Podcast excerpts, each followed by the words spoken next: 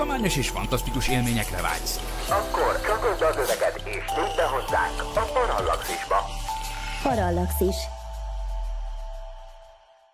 Jurassic, Jurassic, Dino lett a sztár, 10 millió magyar rejád vár. Jurassic, Jurassic, mesebeli park, aki Dino, az most velünk, Aki Dino, az most velünk. aki Dino, az most velünk tart.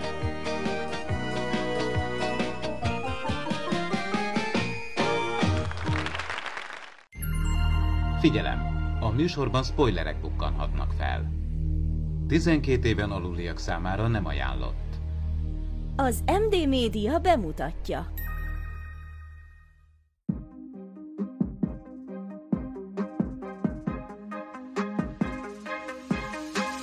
Tudományos és fantasztikus élmények Gézával, aki mérnök, Klaudiával, aki hitoktató, és Miklóssal, aki fizikus.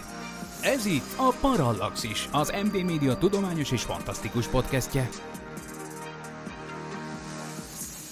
Sziasztok, sziasztok, kedves hallgatók! Ez itt a Parallaxis 72. adása, a mikrofonnál Pécsi Géza, aki mérnök.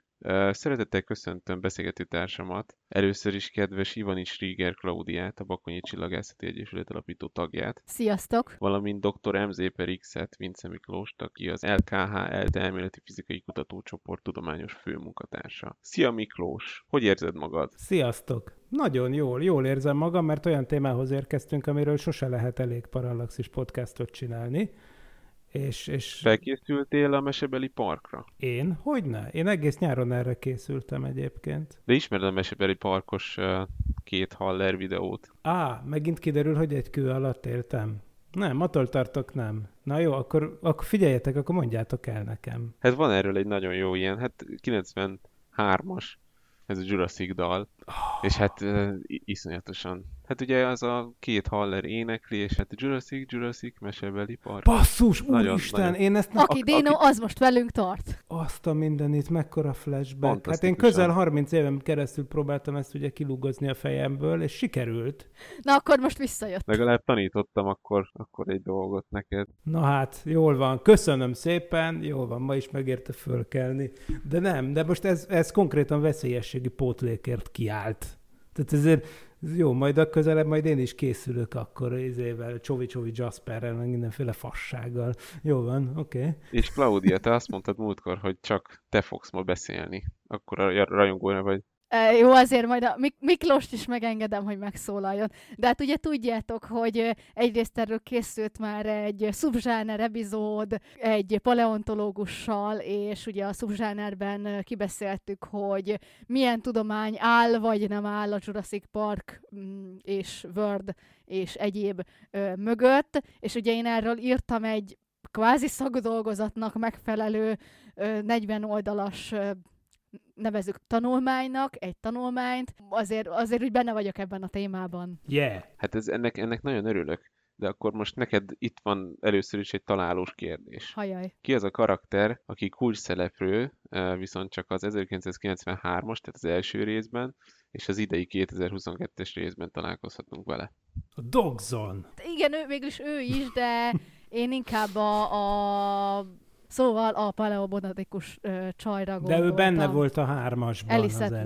Ellie. Ő nem volt be. Ja, de benne Igen. volt a hármasban. Akkor Dodgson. Nagyon jó, nagyon jó, nagyon jó eltaláltad. Tehát ez a Bioszín vezetője. Ugye ugy, ugyanaz a csóka, aki lefizette a. Deniskét. És ott van az irodájában a borotva habos Úgy van. kiállítva, hogy azt hogy, hogy szerezte vissza? De, de, de nagyon jó kérdés, ugyanis ehhez meg kell nézni a Jurassic World Krétakori tábor című sorozat utolsó záró évadját, és abban a, az eredeti szigetre mennek vissza, ugye jön Dodgson is begyűjteni némi DNS mintát, és hova máshova nem keverednek be, mint a dilophosauroknak, tehát ugye a nedrit megölő köpködős gyíknak a területére, és Dodgson konkrétan hasra esik a sárból félig kilógó, borotva habos palackban, kiszedi, megnézi, rácsodálkozik, és azt mondja, milyen jól jött volna ez 30 évvel ezelőtt. És ez komolyan létezik egy ilyen spin-off sorozat? Hogyne, krétakori tábor. Űrület.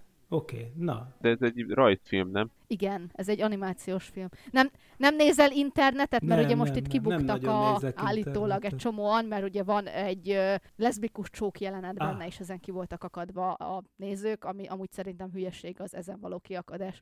Na mindegy. Evidens, hogy nem néz a Miklós internetet, ha nem ismerte a Jurassic dalt. Akkor még nem is volt internet. Az előbb mondtátok, hogy ez 93-as. Különben meg, hogyha ugye a Jurassic Parkban ugye dinoszauruszok megszeretgetik egymást, az defaultból leszbikus csók, gondolták az elején a genetikusok. Csak hogy ugye az élet utat tör. Ez nagyon érdekes Igen. motivum, ugye alapból azt mondják az első részben, hogy itt semmi nem történhet, mert minden dino lány. Igen. Az megvan, hogy a, az a filmben nincs, de hogy a könyvben egyébként azért nem veszik észre, hogy elszaporodtak a dinók, mert olyan rossz algoritmust írtak, ami azt számolja ki, hogy megvan-e a szükséges N darab dinó, és az nem is, nem is jutott eszükbe, hogy ez a szám növekedhet is, tehát benne volt a kódba, hogy hogyan írjunk rossz programot, ugye? Meg benne volt a kódban, hogy mit tudom én, van a szigeten 100 darab dinó, és a gép megszámolja, és ha talál 100 darab dinót a, izé, a hőérzékelős tudsz, akkor hirtelen azt mondja, hogy oké, okay, pipa. Na ez nekem a könyvből már nem rém lett, de, de most, hogy így mondod, igen. Sok mindent nem vettek át, azért, igen. Na jó, de mindegy, szubzsáneres dolog. Könyvről ne is beszéljük. Le- legyen valami stratégiában az egészben, akkor mondjuk, mi, akkor azt kérdezném, hogy mi volt az első élményetek ezzel az egészek kapcsolatban, és bocsánat, gyorsan én hagy mondjam el, tehát nekem az első élményem a Jurassic Parkkal kapcsolatban, az nem is az első rész volt, hanem a második rész. Az azt hiszem 97-ben jelent meg, ha jól tudom. Én akkor voltam másodikos, általános iskola másodikos, és a bátyám, van egy öt éve idősebb bátyám, és ő akart elmenni ezt megnézni, de anyukám még nem akarták elengedni őt egyedül, és ezért nekem is el kellett menni, de azért, mert ugye anyukám el- elkísérte bátyámot, én meg úgy mentem velük. És én akkor láttam ugye az első a második rész volt, és akkor utána néztem meg a többit. És nekem azóta is a második a kedvencem. Hát, mivel volt már a Jurassic Parkról Parallaxis podcast, ezért a törzs hallgatóink ezt már unják, úgyhogy ezért ezt gyorsan ledarálom, hogy az van, hogy, hogy harmadikos koromban elvittek rá moziba, és körülbelül az volt az első mozi élvény, amire emlékszem. Tehát én akkor, mit tudom én, 9 év, 10, 9, 9 éves voltam, vagy, vagy lehet, hogy még csak 8, mindegy. Szóval a lényeg az, hogy 8 kötőjel 9 éves voltam, és onnantól kezdve akkor két-három éven keresztül paleontológus akartam lenni, egészen pont addig, amíg az Apollo 13 megjelent, tehát így terelődött az érdeklődésem filmről filmre. Szóval elég keményen nyomtuk a dino témát, ásatásokat rendeztünk az iskolakertben, ami nem volt egy teljesen elcseszett ötlet egyébként, mert egyébként ott pont egyébként ö, ö, jurakori mészkőrétegek vannak, tehát az iskola alapozásakor például találtak egy akkora ammoniteszt, ami akkora, mint a laptop, ami előttem van. Úgyhogy tök jó. De dinót sajnos nem találtunk, mert persze, hát ugye ismert okok miatt. Tehát a jurakorszakban nem nagyon volt ott szárazföld. De mindegy, mi azért igyekeztünk. Ugye én, a, amikor az első rész kijött, én még nagyon pici voltam. És én nem is láttam, talán már csak a harmadik rész, részt láttam mozikban, meg ugye az újakat. Az első kettőt biztos, hogy nem láttam moziban. És úgy jött ez az egész, hogy volt nekem otthon egy könyvem, az a címe, hogy Kisgyermekek nagy enciklopédiája, ez volt az első tudományos könyvem, ami így vett végigvett tulajdonképpen minden területét az életnek, meg a tudományoknak, és hát a dinoszauruszokkal kezdte, vagy hát nagyjából azokkal kezdte. Könyvben volt szó magáról a Jurassic Park című filmről, és ugye az a jelenet volt kivágva a könyvben, az a, a, annak a jelenetnek a képe, ahol a T-rexnek látszik a lába a sárban, a, a Grant, meg a, a kislány, azok meg ott az autó előtt térdelnek, és ugye fogja be a Grant a kislánynak a száját, hogy ne ö, sikítson, és ugye van egy ilyen jelenet, hogy jön a T-rex, és ez a jelenet volt kivágva, és ez nekem nagyon tetszett, és meg akartam nézni ezt a filmet, mivel ugye a mi családunkban főleg anyám az, aki ilyen, ilyen skifi rajongó, valószínű, hogy erre nem emlékszem pontosan, csak valószínűsítem, hogy aztán ő né, ő, vele, ő nézette meg velem, vagy ő vele néztem meg, vagy ő szerezte meg a filmet valahogy VHS-en. Mm, erre így konkrétan már nem emlékszem, de, de így nekem ez volt az első, és hát ugye természetesen igen, utána én is ö, paleontológus akartam lenni, ö, viszonylag egészen 13 éves koromig. És akkor mi történt? Hát utána, illetve inkább, ne, 13 az sok volt már, inkább olyan 11-2, utána akartam, ö, állatorvos lenni, vadállatorvos, és aztán már ilyen 13-14 éves koromban már tudtam, hogy tanár leszek.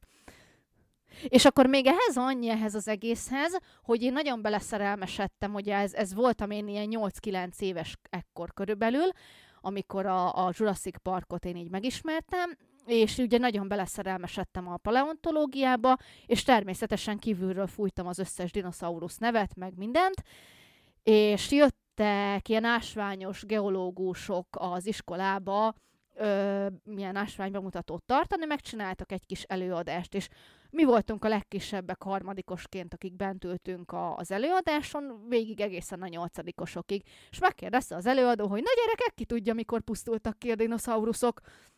Na hát ez már akkor sem volt bent a tananyagban, tehát ezt csak azt tudta, aki, akit ez a téma érdekelt, és hát tényleg most nem, nem ö, nagyzolni akarok, de tényleg én voltam az egyetlen, aki feltette a kezét. Lehet, hogy más is tudta, csak nem tudom, nem merték, vagy nem tudom.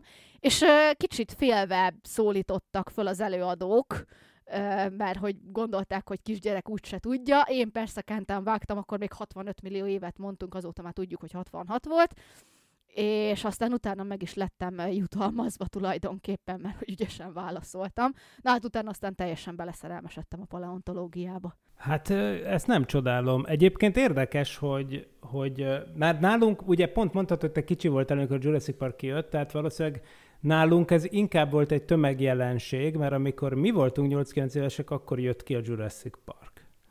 Ugye? Hát itt a És akkor igen, tehát között. valószínűleg, ha hozzánk jöttek volna az ásványos nénik, akkor a 65 millió évet azt mondjuk talán többen tudták volna, de mondjuk néhány évvel később meg bizony-bizony az van, hogy úgy, úgy volt, ahogy volt. Tehát lecsengett ez a paleontológus hullám. Hiába jött aztán a Jurassic Park trilógia második két része, meg a Jurassic World, és itt van Géza az üdítő ellenpélda, de én azt gondolom, hogy egyiknek se lehetett akkora hatása, mint, mint az első rész. Ez, ez, ez tökéletesen így van, csak ugye én abból teljesen kimaradtam, tehát akkor én két Igen. Éves voltam, csattogós lepkét maximum tologatni tudtam, és Akkor igazoltál volt, igazoltam, igazoltam voltál távol, távol. viszont érdekes, mert Igen. utána megnézve egyébként tényleg nagyot, nagyot üthetett. Csak ugye a másik rész az meg annyira ez az ilyen kicsit ilyen posztapokaliptika is benne van, hogy ők visszamennek valahova, ami valamikor jó volt, hogy így eleinte így nem is nagyon tudtam hova tenni így a dolgokat, aztán utána később lerendeztem magamba, meg így ugye jött a többi, jött a harmadik rész, aztán utána mindenki azt hitte, hogy vége van, aztán nem lett vége, stb. stb. De hogy mondjuk az is érdekes, hogy a harmadik után én úgy érzem, mintha lett, hát volt is egy nagy szakadás. És új szereplők jöttek be utána, ugye a Jurassic World-nél. Nektek mi a véleményetek erről, hogy ez jó volt így, vagy le, máshogy kellett volna csinálniuk? Hát én, én igazából én nagyon szeretem az új trilógiát is, nagyon sokan nincsenek annyira megelégedve vele. Hozzáteszem a harmadik rész, tehát most már a, a világuralom, az nekem se tetszett. Igazából ez a sáskás vonal, ez, ez abszolút fölöslegesnek tartottam. Másrészt meg eh, sokaknak azzal volt gond, hogy ahhoz képest, hogy világuralom lett a címe, nem nagyon láttunk ebből a világuralomból semmit. Ezzel nekem még annyira nem volt baj. Ami, ami nekem baj volt, hogy a, főleg a harmadik részre nagyon el ez di- Disney-sedett tulajdonképpen a trilógia, mert egészen addig azért a Jurassic World 1-2-ben elég szépen mutatták, amikor megzabálja a dino az embert, és a harmadik részben már szinte egyáltalán nem is mutatták, inkább mindig csak így, így, így finoman utaltak rá. Talán még az a jelenet, ahol ott háromfele húzzák a, még az első felében az egyik csávot, aki ugye ilyen dinoszaurusz viadalokat rendez, az még úgy elég szép volt, de például a, a, az előbb emlegetett Dodgezon, itt van Dodgezon kinyírását a dinoszauruszok által elég, hát vér, vér, vérszegény lett szó szerint. Hát ebben tökéletesen egyetértek amúgy. Igen, Miklós? Igen, csak hogy, hogy most esik le tényleg, hogy hát milyen szép tulajdonképpen az íve a dolognak, hogy ezt a Dogzon is a Dilophosaurusok teszik el lábalól. Amúgy pedig ugye az van, hogy én azt hiszem, hogy nekem az mulattatott iszonyúan, amikor ugye egyre többet tudtak meg a dinókról, amikor készítették ezeket a sorozatokat, és akkor ezeket próbálták úgy becsempészni a filmbe, hogy ne kerüljenek önmagukkal ellenmondásba. Igen, lásd ugye a Piroraptor. Igen. Vagy például ugye az, amikor ugye volt ez az emlékezetes Nature cikk a 2000-es évek elején, amikor először jöttek rá, hogy a Velosa, Velociraptor mongolienzisnek, ugye, ami persze egyébként sokkal kisebb. Ja igen, például, na például ez is érdekes, hogy Ugye az ősi Attila azt szokta mondani, hogy a Deinonychus-t uh, Velociraptornak hívják a Jurassic Parkban, de igazából amikor a, a Crichton írta a könyvet, ugye a 90-es évek elején, akkor még 80-as évek végén, akkor ugye volt arról egy vita, egy kis, kisebb mini tudományos vita, hogy, hogy azt a Velociraptor-szerű dinoszaurusz, amit Észak-Amerikában fedeztek föl, ami aztán a Deinonychus nevet kapta, az vajon egy külön fajhoz tartozik-e, vagy sem. Úgy van. És akkor egy időben gondolkoztak arra, hogy gondolkoztak, hogy ezt ugyanúgy Velociraptornak kéne hívni, mint hogy most is mennek ezek a dolgok, hogy a Tarbosaurus az, az vajon egy Tyrannosaurus. Tehát ezek egy mindig vannak, ezek a viták, hogy most mi külön faj, meg mi nem. Ugye nem tudjuk, tehát ugye az a vicc, hogy, hogy, hogyha egy 60 millió év múlva megtalálják egy erszényes farkas koponyáját, meg egy farkaskutya koponyáját, úgy, annyira ugyanúgy nézek ki, hogy azt fogják hinni, hogy ez egy faj.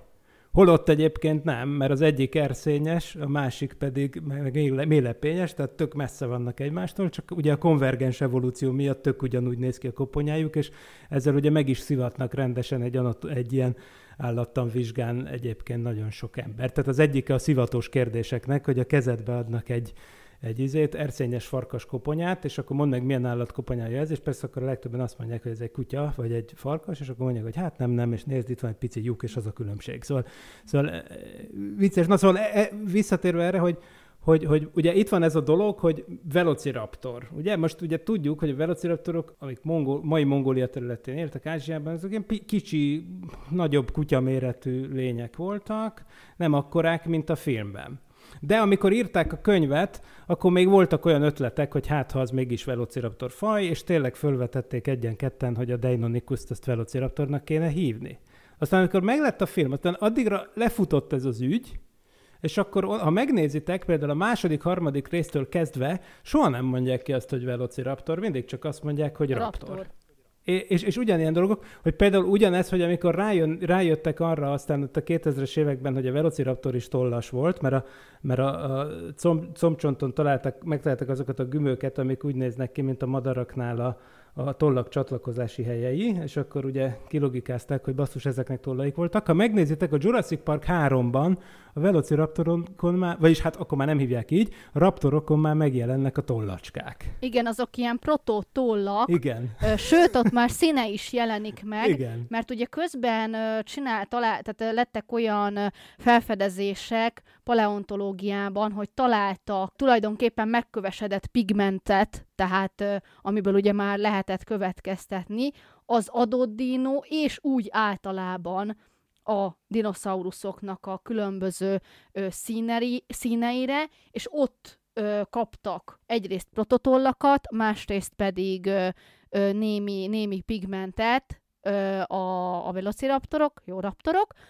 illetve ami még érdekes, Miki, ehhez az egészhez, hogy miután elkészült a film, Jött a Raptor. egy új rap, az új, egy új, úgy van, egy új raptor félét ö, fedeztek föl Utahban, ö, ugye Amerikai Egyesült Államokban, amit el is neveztek ugye Utah Raptornak, és ez viszont tökéletesen úgy nézett ki, vagy már legalábbis a csontváznak a mérete, mint az a Velociraptor, amit mi a Jurassic Park, illetve Jurassic World-ben ö, láthatunk. Úgyhogy poénkodtak is a paleontológusok, hogy na, ti elképzeltétek, mi meg felfedeztük. És az is érdekes, hogy, hogy ugye azért az emberek aztán mégiscsak jobban szerették a toll nélküli változatot, és amikor a Jurassic World megjelenik, ahol megint először, ugye például a Blue néven ismerté vált Raptoron, ugye egyáltalán nincsenek tollak, és akkor ugye ennek a megindoklásához el is hangzik egy duma, hogy, hogy hát ugye igazából, ez egy, emlékszem, hogy a Jurassic World egybe van egy ilyen szöveg, hogy azt mondja ott az egyik gémmérnök, hogy jól tudjuk, hogy ezek az állatok nem így néztek ki annak idején, hanem ezeket direkt úgy kreáltuk genetik gémmérnökségi úton, hogy a legnagyobb tetszést váltsa ki a közönségből, és akkor úgy val- em- emlékeztek erre, hogy a doktor Wu meg valaki mond egy ilyen dumát, hogy mind a ketten jól tudjuk, hogy ezek az állatok nem is így néztek ki, hogy ezzel, hogy valahogy mégis értek, igyekeznek racionalizálni. Hát ugye itt a sze- szerző, vagy hát a rendezőnek az indoklását adták az, az egyik karakter szájába tulajdonképpen. Hát meg ugye alapvetően mondják, hogy a DNS-t ezt a valami békának a DNS-ével pótolták, és így ezért lehet, lehetett lehetséges, hogy nemet váltottak, stb. stb. Viszont nekem az is érdekes volt, hallottam egyszer egy ilyet, hogy a Jurak országban ugye aránylag az elején élt mondjuk a Triceratops, és a, a Tyrannosaurus Rex, ez meg már a vége felé. Ezek mind a Krétában éltek amúgy. Ezek Krétában éltek, És igen. Ez két Kréta végi dino, amit mondasz. Tehát ez a De legszebb... én értem, hogy mire akarsz kiukadni. Te arra akarsz kiukadni, kedves Géza, hogy ugye az a filmnek a címe, hogy Jurassic Park, vagyis Igen. Jurakorik Park. És emiatt az emberek fejében sajnos az a tévképzet került be a film által, hogy azok a dinoszauruszok, amiket ott látunk a, a filmben, azok mind egy időszakban éltek, és, és itt még nem is csak magát a Jurakort gondolom, hanem azon belül is egy időszakban éltek, ami úgy, ahogy van hülyeség, mert eleve a magák, maguk ezek a korszakok ugye több millió éven keresztül tartottak, és ezek az állatok el, illetve fel, illetve eltűntek, és ahogy az előbb mondtuk, egy például egy Tyrannosaurus rex, mondjuk egy ö, Stegosaurusszal abszolút nem találkozhatott volna. Egy Triceratopsszal igen, mert mind a kettő a Jurakor végén élt, de mondjuk egy Stegosaurusszal meg már nem De feltétlenül. várjatok, ez annyira súlyos, hogy ezt súlykoljuk, kedves hallgatók, hogy időben hozzánk közelebb van a T-rex meg a Triceratops, mint a T-rexhez meg a Triceratopshoz mondjuk a Stego. Na, erre van. akartam Tehát, kiukadni, hogy- tehát, hogy a, Igen. a, a T-Rex közelebb élt az iPhonehoz, mint a másik dinóhoz, akivel együtt szaladgálnak.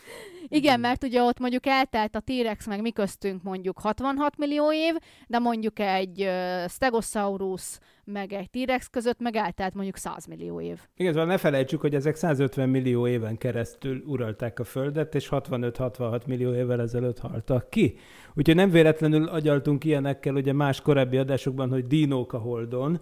Ugye, hát hogyha valakinek lett volna ideje kifejleszteni egy technikai civilizációt, tehát azok éppen ők. És lehet, hogy ki is fejlesztették. Hát sose tudjuk. Ma jó, de talán egyszer megtudjuk. Ha, de lehet, hogy soha. Ha, nem tudom, melyik a jó. Na és hogyha például egy Brachiosaurus nézünk, ami egy ilyen óriás, Sauropoda.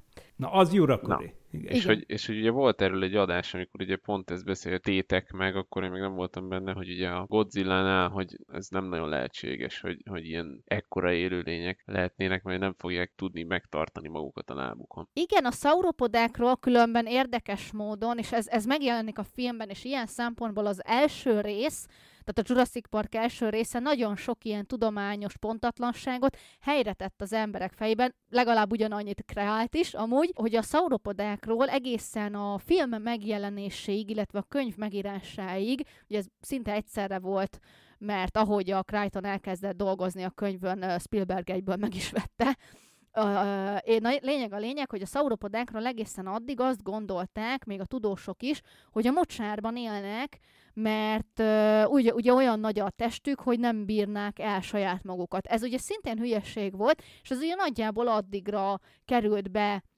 a, a paleontológiába, amikor a film megjelent, illetve a könyv megíródott. És hogyha emlékeztek, Ugye a legelső dinoszaurusz, amit képen meglátunk a Jurassic Parkban, az pontosan egy Brachiosaurus. És mit, mond a, a, a, mit mondanak Granték, hogy nem a mocsárban él. Ezt Á, pontosan azért És rögtön mondják. ki is jelentik, hogy ez az állat melegvérű, Igen. amire majd még térjünk vissza, hogy most erre mit mondunk, mert azt te tudod. Igen, tehát hogy nem, nem a mocsárban él, ö, ezt, és ez azért is került bele a műbe, hogy, hogy az emberekben ez, ez helyre kerüljön, mert akkor már, mint ö, paleontológiai tény létezett, csak ugye nyilván még a köztudatban nem került bele, tehát még ott az emberek, a nézők, akik beültek a filmre, azok azt gondolhatták, hogy ezek a mocsárban éltek, és nem mentek ki a szárazföldre, mert akkor így összeroskadtak a saját súlyuk alatt, és akkor ugye a fél, filmben ezt így szépen helyre tették, hogy nem, az nem úgy volt. Igen, Berlinben láttam egy Brachiosaurus csontvázat, az ugye nagyon durva, és akkor még nem is tudták ezeket a patagóniai dinókat, ilyen Titanosaurus féléket, amik ugye még erre is rátettek egy lapáttal, és ugye az fizikailag is egy nagyon, nagyon nehéz kérdés volt. Tehát konkrétan így klasszik, e- e- felmerül a kérdés, hogy hogy a túróba pumpálta föl az agyá, a szájáig a vért. És akkor, a, mert hogy egyszerűen, hogyha az az, az állatka úgy, ugye nem, nem volt víz, ami biztosított volna ilyen hidrosztatikai nyomást, hanem konkrétan a vért azt úgy kellett föl, fölpumpálni, hogy mondjuk, mit tudom én, a földfelszíntől mondjuk, mit tudom én, plusz 15 méterre fölpumpálni valamit, azért az, az nagyon durva. És, és ezen évtizedekig golyóztak. És hogy ugye most, most, most az a divat, abban divat hinni, hogy izomletapadási helyek alapján, hogy lehet, hogy egy egész sor pici szív-szerűség pumpálta sorba föl a dolgokat, mert egyszerűen a szív kamrája annak az állatnak az összességében nem tudott volna akkor a vérnyomást generálni, hogy eljusson a fejéig, ha tényleg függőlegesen tartotta. Igen, de a zsiráfot is ugye vizsgálták, és rájöttek, hogy olyan a artériája a nyakába, hogy így visszafele ilyen kis kapukkal nem engedi vissza a vért. Igen, Ez zseniális. Hát valószínűleg itt is erről van szó. Na várjál, Miki, mindjárt adok neked egy számolós feladatot. Kérlek Úristen. szépen, azt számolt ki, hogy az egy ilyen Argentinosaurus, ami ugye még egy pár méterrel magasabb volt, mint a Brachiosaurus, ha hányt, akkor oda a hányás az mekkora erővel csapódott a földbe. Hú, hát az... A... Gondolj bele, hogy egy mit, nem, 8 méter magas állat. Igen, igen, igen, igen, arba bele lehet És hogyha halni. ott, ott éppen egy valami kis, mit tudom én, oviraptor ott futkos, és azt eltalálja, akkor az ott kipurcan. Igen, az kipurcan. Mondjuk ugye megint van egy kis izé benne, de mindegy, Jurassic Parkban előfordulhat. Amúgy ugye Jó, ők hát most csak mondtam, egy pici dinót pici akartam dino, mondani, mondjuk lehet, egy hogy izé pont nem találtam el az időt, Pici, de pici, pici kompit, az, az is nagyon jó. Azt úgy hiszem. Hát igen, ugye annak messzeltek, tehát valójában, ha megnézitek, ugye nincs, más dolgunk, mint a szabad esésnek a képletébe belehelyettesíteni szépen. Akkor ez szabad hányás lesz.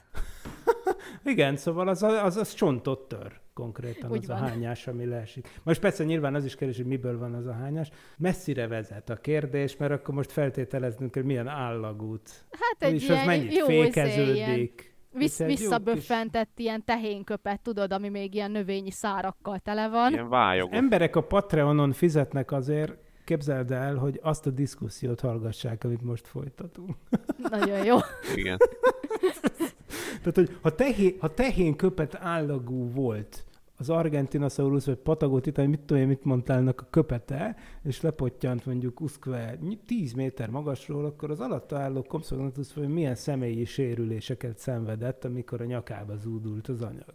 Hát Halálos. szerintem ott posztult meg. Halálos, így van. És elképzel, elképesztő lenne találni egy ilyen leletet, hogy mondjuk egy bazi nagy koprolit, és alatta egy kis dinócsontváz. Ugye, kedves gyerekek, a koprolit az a megkövesedett dinókaki.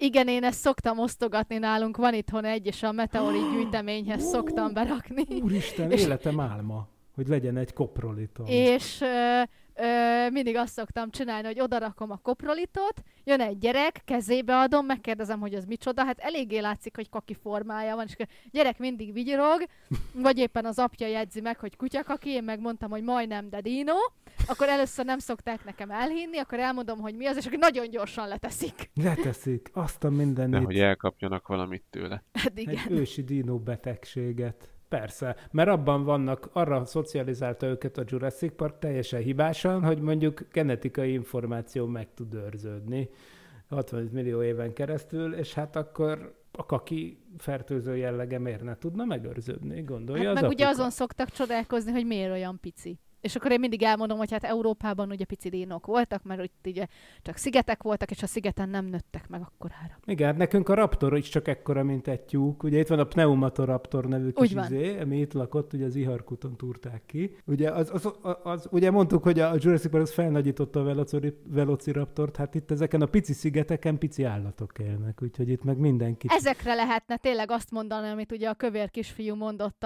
az első résznek az első jelenetében, hogy tényleg egy agresszív pulyka. Na azt a kisfiút meg visszahozhatták volna.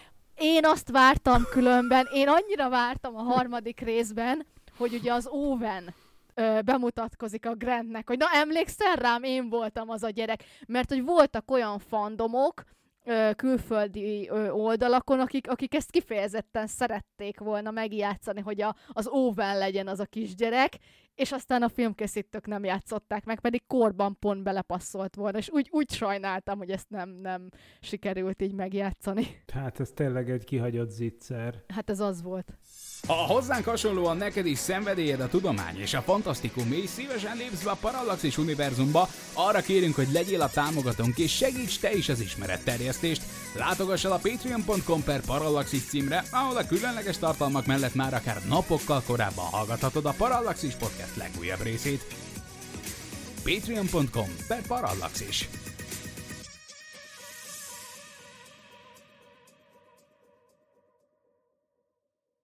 Mondjuk nektek melyik a legkedvesebb szereplőtök?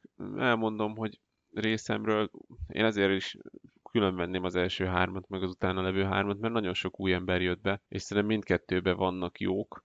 Nekem az első háromból mindenképpen professzor úr, Grant? Grant ugye, és a másik háromból pedig Chris Pratt nekem nagyon bejön. Ő elég jó hozza ezt az ilyen, ilyen dino hajcsár formát, meg a dinókkal suttogót. Bár ugye szerintem ez is az utolsó részben nagyon, nagyon túl lett víve, amikor már ilyen lasszókkal fogják be a dinókat. Tehát ez már egy kicsit olyan, hogy hogy na, tehát ugye pont erről beszéltünk, hogy a dino lehányna, és akkor ott maradna, és akkor utána meg utána mész egy lóval, és befogod. Mondjuk nekem azzal a jelenettel pont nem volt gondom. Ö, na most akkor az én kedvenc szereplőim, hát nekem, ugye pont te mondtad Géza, hogy neked a második rész a kedvenced, tehát az én, én kedvenc szereplőm az természetesen Dr. Jan Malcolm. Imádom. Tehát én, én őt nagyon szeretem, bár ezt valószínűleg anyám ragasztotta rám, mert őnek is ő a kedvence, de tényleg én nagyon szeretem a színészt is, meg, meg ugye magát a, magát a karaktert is. Az új részekből természetesen nekem is Owen a kedvencem, az egyik, bár ugye ez nálam ott indul, hogy mivel ugye én nagy képregény, illetve Marvel, DC fanatikus vagyok, és ugye megcsinálták a galaxis őrzőit, és ugye abban ő a, tehát Chris Pratt a, ugye a főszereplő, mint Star-Lord, ő, ő, ő nekem nagy kedvencem, és nála van egy érdekesség, ami, amin szintén nagyon sokan kiakadtak, főleg így a, a világuralomnál, hogy ugye miért csinálja mindig azt, hogy a kezét fölemeli, amikor meglát egy dinoszauruszt, és ugye maga, maga fölé emeli a kezét. Ugye ez a, ez a dinoszaurusz suttogó. Na most ez egy bevett szokás állatidomároknál, hogy a kezüket így maguk fölé tartják, főleg, hogyha egy nálánál nagyobb állat áll előtte. Ennek két oka van. Egyrészt az állat nem a te szemedet fogja nézni, hanem a kezedet. Más, tehát eltereled a figyelmét. Másrészt próbálod minél magasabbnak, minél nagyobbnak, és ezáltal minél félelmetesebbnek mutatni magadat, és ettől esetleg az állat mondjuk nem biztos, hogy rád fog annyira támadni. Én ezt egy emu strutz farmernél láttam egy csajnál TikTokon, és ő, ő magyarázta ezt el pontosan a, a Jurassic World kapcsán, és ugye ott be is mutatta, hogy neki is van egy-két ilyen agresszívabb bemuja, és ő is úgy megy be hozzájuk a ketrecbe, hogy, hogy tartja föl a kezét, és akkor ezáltal tulajdonképpen egy kicsit meghátrál az az agresszívabb állat. A másik kedvencem még az új részekből Maisie Lockwood, és az ő, hát karakterfejlődését igazából így nagyon ö, szerettem, már a, a második résznek a, a végére is. Nekem volt időm most gondolkozni, ugye nekem az volt, hogy nyilván a Sam Neill Ellen Grantet mondtam volna annak idején, mert ugye én paleontológus akartam lenni, és ő volt a paleontológus, tehát ez triviális volt. Ugyanakkor azonban a lányok az osztályban, konkrétan az is, aki nekem tetszett, azok meg mindig a Malcolmer voltak oda. Hogy ez magas, fekete haj, és ugye a Claudia is csak mi, izé, meg a Claudia anyukája, mint tudom, szóval minden, mindenki teljesen megerősíti ezt a sztereotípiát, hogy a lányok a Malcolmra kattantak rá, pedig ő nekem akkor ilyen arrogánsnak tűnt, hogy minden. Aztán amikor persze újra néztem a filmet, mármint, hogy már így fe, felnőtt fejjel, meg ráadásul, amikor ugye fizikusként én, én pont a, a foglalkoztam nem lineáris rendszerekkel, káosszal, meg azokról a dolgokról, amiket ő csak ilyen kifejezésekként pu- pu- puffogtat. Például ott már rögtön az elején a helikopterben, hogy ami ugye különös attraktornak fordítjuk a Strange Attractort például, amit ő ott emleget, ami azt hiszem a magyar fordításban sajnos idegen attraktor Idegen lett. attraktor, igen. De, de mindegy, jó, hát, nem, jó, hát most ennyi, kicsire nem adunk, azért fizikai szakfordítót nem lehet mindenhol berakni. Szóval az van, hogy, hogy, hogy és mo, amikor így utána néztem, és az basszus, ez a csávó itt az egyetlen normális ember. Tehát ő itt pontosan látja, hogy mi van. Tehát oké, okay, hogy van egy ilyen nőcsábás stílusa, ami nekem tök arrogánsnak tűnt, meg minden, de, de összességében most szerintem a Jeff Goldblum a kedvencem, vagyis a Ian Malcolm, de amikor annak idején, mint célközönség tagja, annak idején egyértelműen az Ellen Grant volt, szóval én, egy, én magam is átestem egy ilyen karakterfejlődésen.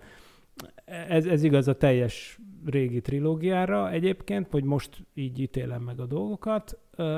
Hát az új, újak közül meg őszintén szólva nekem, ne, én senkivel nem tudtam úgy annyira azonosulni. Tehát például a harmadik részben nyilván az nekem volt tervezve, vagy hát a mi generációnknak, hogy, egy ilyen óriási nagy izé, retro nosztalgia parti volt, hogy visszahozták a régi szereplőket, meg az összes ilyen régi bigyót, beleértve az emlegetett borotvahabos flakontól kezdve mindenféle szírszart, ami, ami felbukkant az első trilógiában. Szóval nyilván nekik nagyon örültem, de az úgymond az új generációból egyik, egyikkel se tudtam olyan. Tehát a Chris Pratt az tök jól csinálja, amit csinál, de nekem nekem nem mozdít meg semmit ez a színészi játék, semmi extra, de hát ez egy ilyen karakter, tehát nyilván tök jól csinálja a karaktert, tök jó. Szerintem a sztori íve az első részben volt a legjobb, és nem az, hogy régen mindenre, minden jobb volt, de tényleg ott van annak egy csomó mögöttes izéje is. Ugye voltak ilyen interpretációk, hogy ez azért működik jól az a film, mert végül is oké, okay, hogy mindenkit hajkuráznak a dinók, és az emberek ordítva menekülnek, de azért mégiscsak van ott egy ilyen le- jellemfejlődés, van ott egy csávó, aki nem akar gyerekeket, meg rühelli a gyerekeket, aztán a végén aztán mégiscsak úgy van vége, hogy megbarátkozik ezzel, és legyőzi úgymond a belső démonjait, mint ahogy egyébként ugye azokat a nagy állatokat is legyőzték, de úgy belül is, tehát van egy ilyen párhuzam, mit tudom én, tehát hogy, hogy valahogy művészileg is értékelhető az egész, és aztán onnantól a többi rész az meg inkább tényleg arról szól, hogy a dinók kergetik az embereket, és ordítva menekülnek. Jurassic Worldben ott, ott szerintem aki igazán jellemfejlődik, ugye az a Bryce Dallas Howard, tehát ugye a csaj, aki ugye még az első rész végén magas sarkúban fut a T-rex elől fákjával a kezében, amit ugye tulajdonképpen mém lett, és ugye a végére viszont már tök jól kikupálódik, és érdekes, mert én sem kedveltem ö, se a színészt magát, se a karaktert,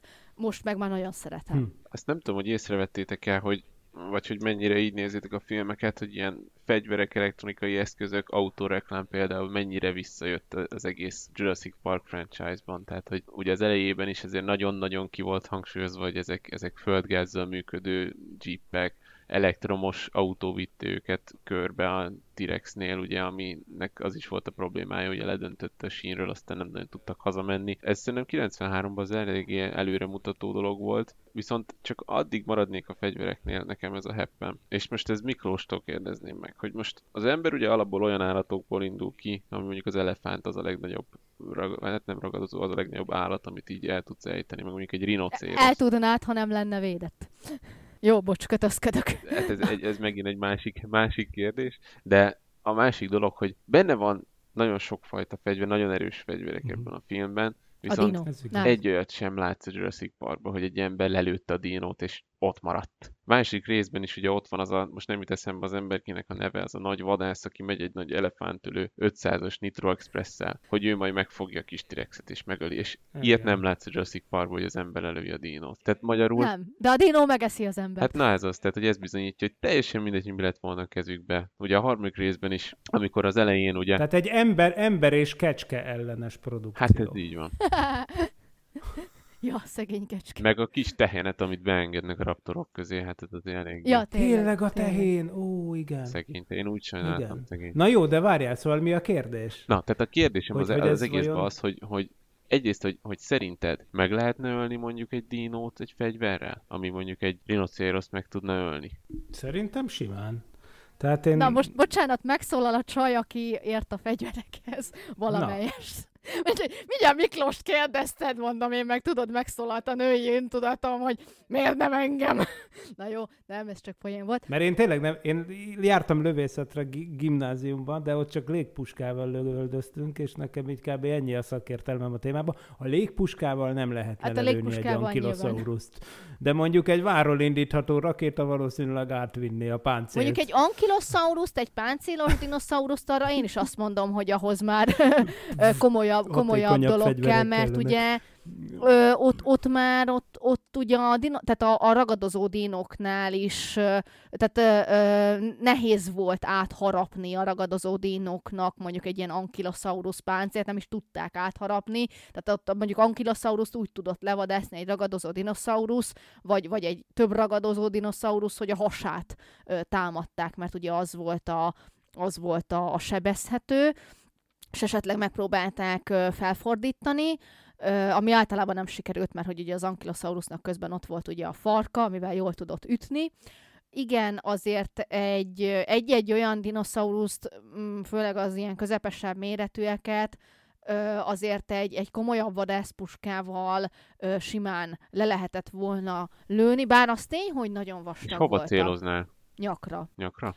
Igen, hát artéria. A mondjuk nyilván egy Brachiosaurusnál nem, de hát mondjuk egy Triceratopsnál szintén nem, mert ugye meg annak nem véletlenül volt ott a nyaklemeze, tehát ez mondjuk dino függő, de alapvetően nyakra. Na, de nagyon jó, akkor majd ha megyek dinót vadászni, akkor ezt... Hát nagy madár, tehát ha belegondoltok azért az- azba a ténybe, hogy ugye oké, okay, emlegettétek az emukat meg a strucokat. Ugye tudjuk, hogy rendszertanilag amúgy a mai élő madarak is dinoszaurusznak minősülnek, csak ezek az avian dinosaur, tehát a madár, Szerű. A repülő, madárszerű dinoszauruszok, igen, köszönöm.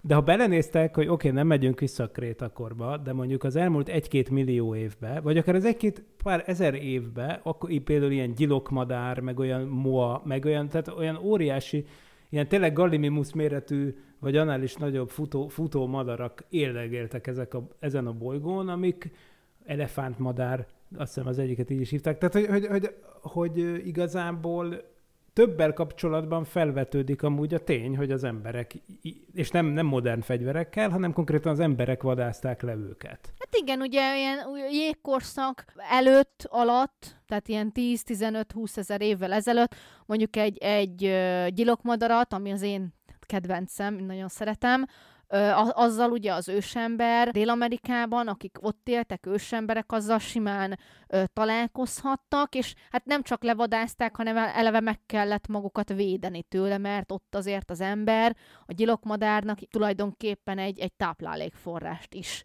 jelenthetett, tehát azért Hát ott, azok az emberek frankon ilyen Jurassic Park-szerű világban éltek. ott, e, igen. Főleg, hogy ugye ma már tudjuk, hogy ezek a dinók ugye tollasok voltak, nagy részük, hát nyilván nem mindegyik, mondjuk a szauropodák azok itt talán nyilván nem, de mondjuk ezek a raptorszerűségek simán igen, és, ö, és valójában nem, nem különbözne nagyon például az az élmény, amit akkor észlelnénk szerintem, amikor egy mondjuk egy Yutaraptorral találjuk magunkat szembe, az nem lehet annyira különböző, mint amikor az emlegetett gyilokmadár jön szembe. Tehát, hogy Hát vagy akár most is elmehetünk Ausztráliába, és a kazuár az azért eléggé félelmetes. Tehát azt mondják, hogy ezzel nem nagyon Igen. Hát a, mert kazuár az a gyilokmadárnak tulajdonképpen, most azt nem mondom, hogy egyenesági leszármazottja, de egy nagyon hasonló vonalon ö, működő ö, élőlény. És igen, ne jöjjön szembe, mert Igen. akkor átrúg beléd, hogy ö, hát meg, hogyha tulajdonképpen le, vol, lefejjel, volt olyan, hogy maradsz. Ha lefejjel ott maradsz, de ha bel, beléd rúg, mákason rúg, akkor volt olyan, aki abba halt bele, hogy mákason rúgta a kazuár, és megállt a szíve. Ilyenek ezek a dinoszauruszok. Igen, most gondolom, hogy, hogy, hogy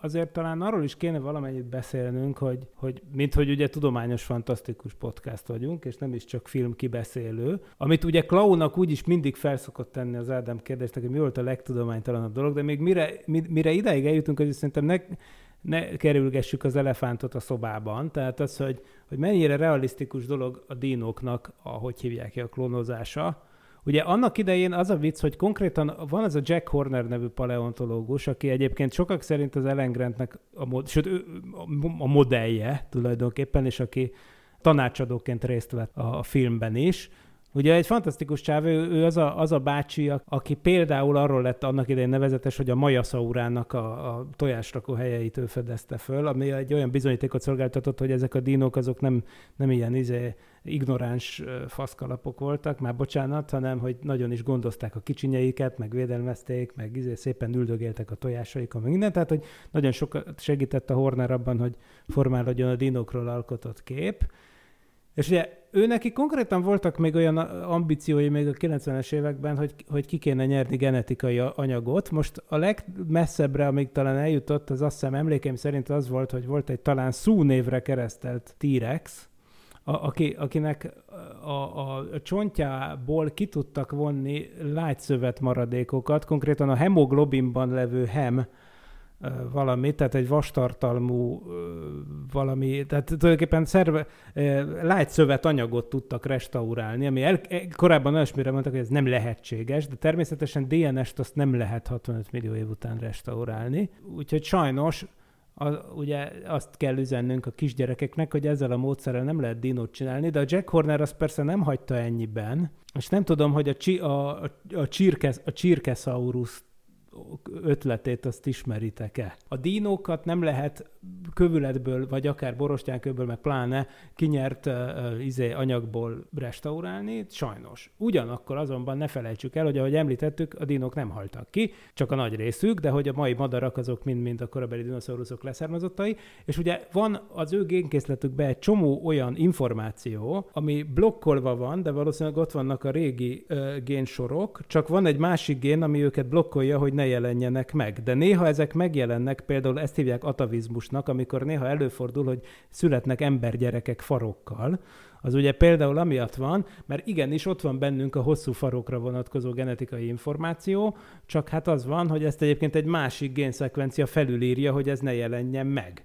És a madarakról kiderült, hogy tele vannak ilyenekkel, tehát nagyon ritkán születnek fogas csirkék, akkor gondoljunk arra, hogy ott van a, a Hoacin nevű kismadár Dél-Amerikában, ami kis, úgy születik meg, hogy még vannak körmei a szárnya végén, hogy a fára fel tudjon kapaszkodni, amikor még nem tud repülni, és még nincsenek tollai, csak aztán azok később elcsökevényesednek, és persze ugyanez a helyzet a, a madaraknak a farkával is. Tehát, hogyha kik tudjuk iktatni azokat a géneket, amik blokkolják a valószínűleg a génszekvenciában bent lévő információkat, amik azt intézik el, hogy a madaraknak ne legyenek fogaik, ne legyenek karmaik, és ne legyen hosszú csigolyákból álló farkuk, hogyha ezeket sikerül úgy visszakapcsolgatni, ami úgy tűnik, hogy lehetséges, hiszen az info ott van a DNS-ben, akkor ezzel létre lehetne hozni egy ilyen kicsi, hát ilyen torszülöttet, de hát tulajdonképpen ez az, amit ő Chickenosaurusnak, vagy Csirkesaurusnak hív, ami tulajdonképpen egy ilyen, hát genetikailag kreált, at- atavizmusokra visszaépített dinócska lenne, ami mondjuk egy tyúkból elő lehetne állítani egy, ilyen kis, mit tudom én, pici raptorszerű, vagy, vagy kompszognatus-szerű lényt. Egy, ez nem tűnik tudománytalannak, csak hát mindenféle etikai kérdéseket nyilván felvet. Úgy van. Na és akkor beszéljünk most erről, hogy mi volt a legtudománytalanabb része a filmnek? Igen, ezt akartam Igen, mondani. és ez mindig a te feladatod. Az enyém? Ajaj. Hát ebbe te vagy a legjobb. Jó. Na most ugye az az igazság, hogy ebben annyi tudománytalanság van, főleg az első részben, hogy, hogy ezt felsorolni nem lehetne csak mondjuk tételesen, tehát hogy itt, itt már valamit meg is beszéltünk, ugye té- tényleg a, a, az, hogy vissza lehetne hozni a, a dinókat úgy, ahogy a filmben látjuk, tehát nem, ezt nyilván tudjuk, hogy nem, meg erről most beszéltünk is, hogy én nem is erre szaporítanám a, a szót, hanem egy kevésbé hát látható, annál érdekesebb ö, dologra, ez pedig maga a szúnyog. És itt még nem is az, hogy a szúnyogból sem lehet neki vonni a dinoszaurusznak a DNS-ét, mert egyrészt nem is maradna meg az örökítő anyag, másrészt szennyezetté is válna, hanem, hanem maga a szúnyognak a ténye. Ezt nem tudom, tudjátok-e, de azokhoz a jelenetekhez, ahol ö, közelről mutatták a szúnyogot, illetve amit ugye John Hammond, nem spóroltam semmit, ö, botjában látunk szúnyogot, ahhoz egy olyan szúnyogfajt ö, kerestek a filmesek, ami elég nagy. Tehát, hogy jól látható, ugye, tehát tudjuk, hogy azért a szúnyogok azok alapvetően picik főleg a hímek. És az a szúnyog, amiket ezekben a jelenetekben láthatunk, azok az úgynevezett elefántszúnyogok. Az elefántszúnyog pedig tulajdonképpen az egyik olyan szúnyogfaj, aminek egyik tagja sem vérszívó. Tehát sem a nőstény, Hm. a hím meg ugye pláne, mert hogy a hímszúnyogról amúgy is tudjuk, hogy nem, nem vérszív, csak a nőstény szúnyog szív vért, és bizony azok az elefánt szúnyogok, amiket ezekben a jelenetekben látunk, ott bukik meg az egész, hogy azok alapból sem ö, vérszívó ö, szúnyogok, pláne, hogy azok az elefánt szúnyogok, amiket látunk, azok hím elefánt szúnyogok, és ugye a szúnyognak a hímje alapból sem szív vér, tehát ott bukott el az egész, Bang! és e- ezen, szо, ezen szoktam én poénkodni, hogy hát ugye tudjátok, hogy a John Hammondot ö, kialakította, hogy hogy hívták a színészt. Attenborough. Úgy van, Richard Attenborough, Ja, aki ugye te- nem más, mint David Attenborough, nem más volt, mert sajnos meghalt. David. Attenborough bátyja, úgyhogy én mindig el szoktam poénkodni, hogy hát meg kellett volna kérdezni drága öcsédet, mert az biztos, hogy jobb tanácsot tudott volna adni. És akkor nem lett volna a filmben egy ekkora baki. Viszont lassan most Úgy már a, az adás vége felé közeledünk, ezért megkérdezném mindkettőtöket, hogy maradt-e bennetek valami, amit szeretnétek kihányni, mint a Brachiosaurus. Az élet utat tör, úgyhogy vigyázzunk, ne bolygassuk meg a nem lineáris rendszereket. Ez a nagy tanulság, azt hiszem. És hát ezzel a bölcsességgel én is maradéktalanul azonosulni tudok. És ne menjetek a magas főbe. Na, az nagyon kemény rész volt egyébként. Tehát a, az volt az a rész, amivel utána riogatott bátyám még sokáig, hogyha mondjuk egy mezőn voltunk, hogy jönnek a raptorok. Ó, ez nálunk napi szintű humorforrás. És a jó ügyvédeket is néha lekapja a WC-ről egy. T-rex. Tehát, ha jó ügyvéd vagy, akkor nem menj Jurassic Parkba. Ennyi, maradt bennetek összesen. Igen. Jó, hát akkor én még annyit elmondanék így az egész filmmel, film franchise-zal kapcsolatban, hogy nekem még van egy nagyon kedves élményem így a kettes résszel kapcsolatban, amikor a... És, és egyébként én ezért emiatt is lettem mérnök, többek közt. Hogy ugye szerintem a kettes rész az, amiben nagyon jó elmutogatják, hogy igenis visszamennek a parkba, és akkor össze kell tenni egy ilyen járgányt, amivel ugye tudnak kutatni, meg ugye megy kettő nagy terepjáró is, és egyébként visszatérve uh, Ian Malcolmra, ugye Jeff Goldblum, ő a mai napig azzal a terepjáróval jár, amit a Jurassic Park 2 forgatásán kapott. De jó, ezt nem is tudtam. Képzeljétek el, New Yorkban. New Yorkban. És hogy, tehát a...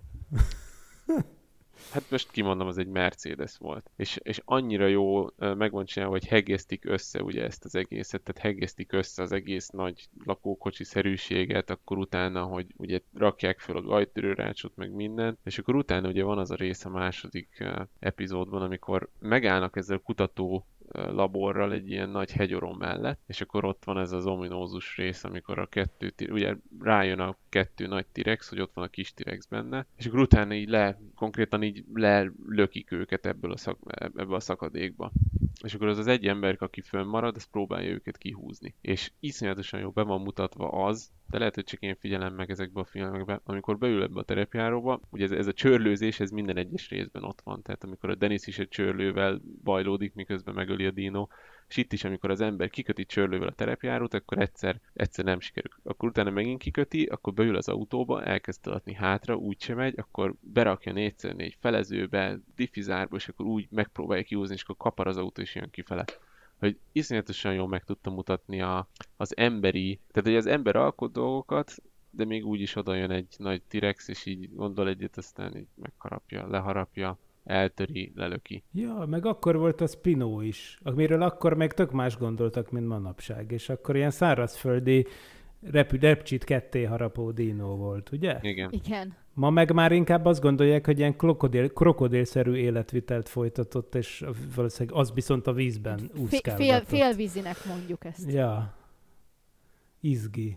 Hát Na szóval jó, egyébként- igen, na, ez fantasztikus ez a vallomás, hogy elhangzott, hogy a Géza a mérnöki karrierjét a Jurassic Park 2-nek köszönhetően. Sokat nőtt a szemembe az a rész. Jó, köszönöm szépen. Én azt gondolom, hogy még nagyon-nagyon-nagyon sok minden beleférne, mert mindenről lehetne beszélgetni, ugye. Annyi minden történt, annyi minden sok rész van. Lehet, hogyha majd azt kérik a hallgatók, akkor újra visszatérünk rá. Igen, nem akarunk nyomást helyezni. Á, nem, nem, nem, egyáltalán, nem, persze. nem. De szerintem Claudia még szívesen beszélne róla.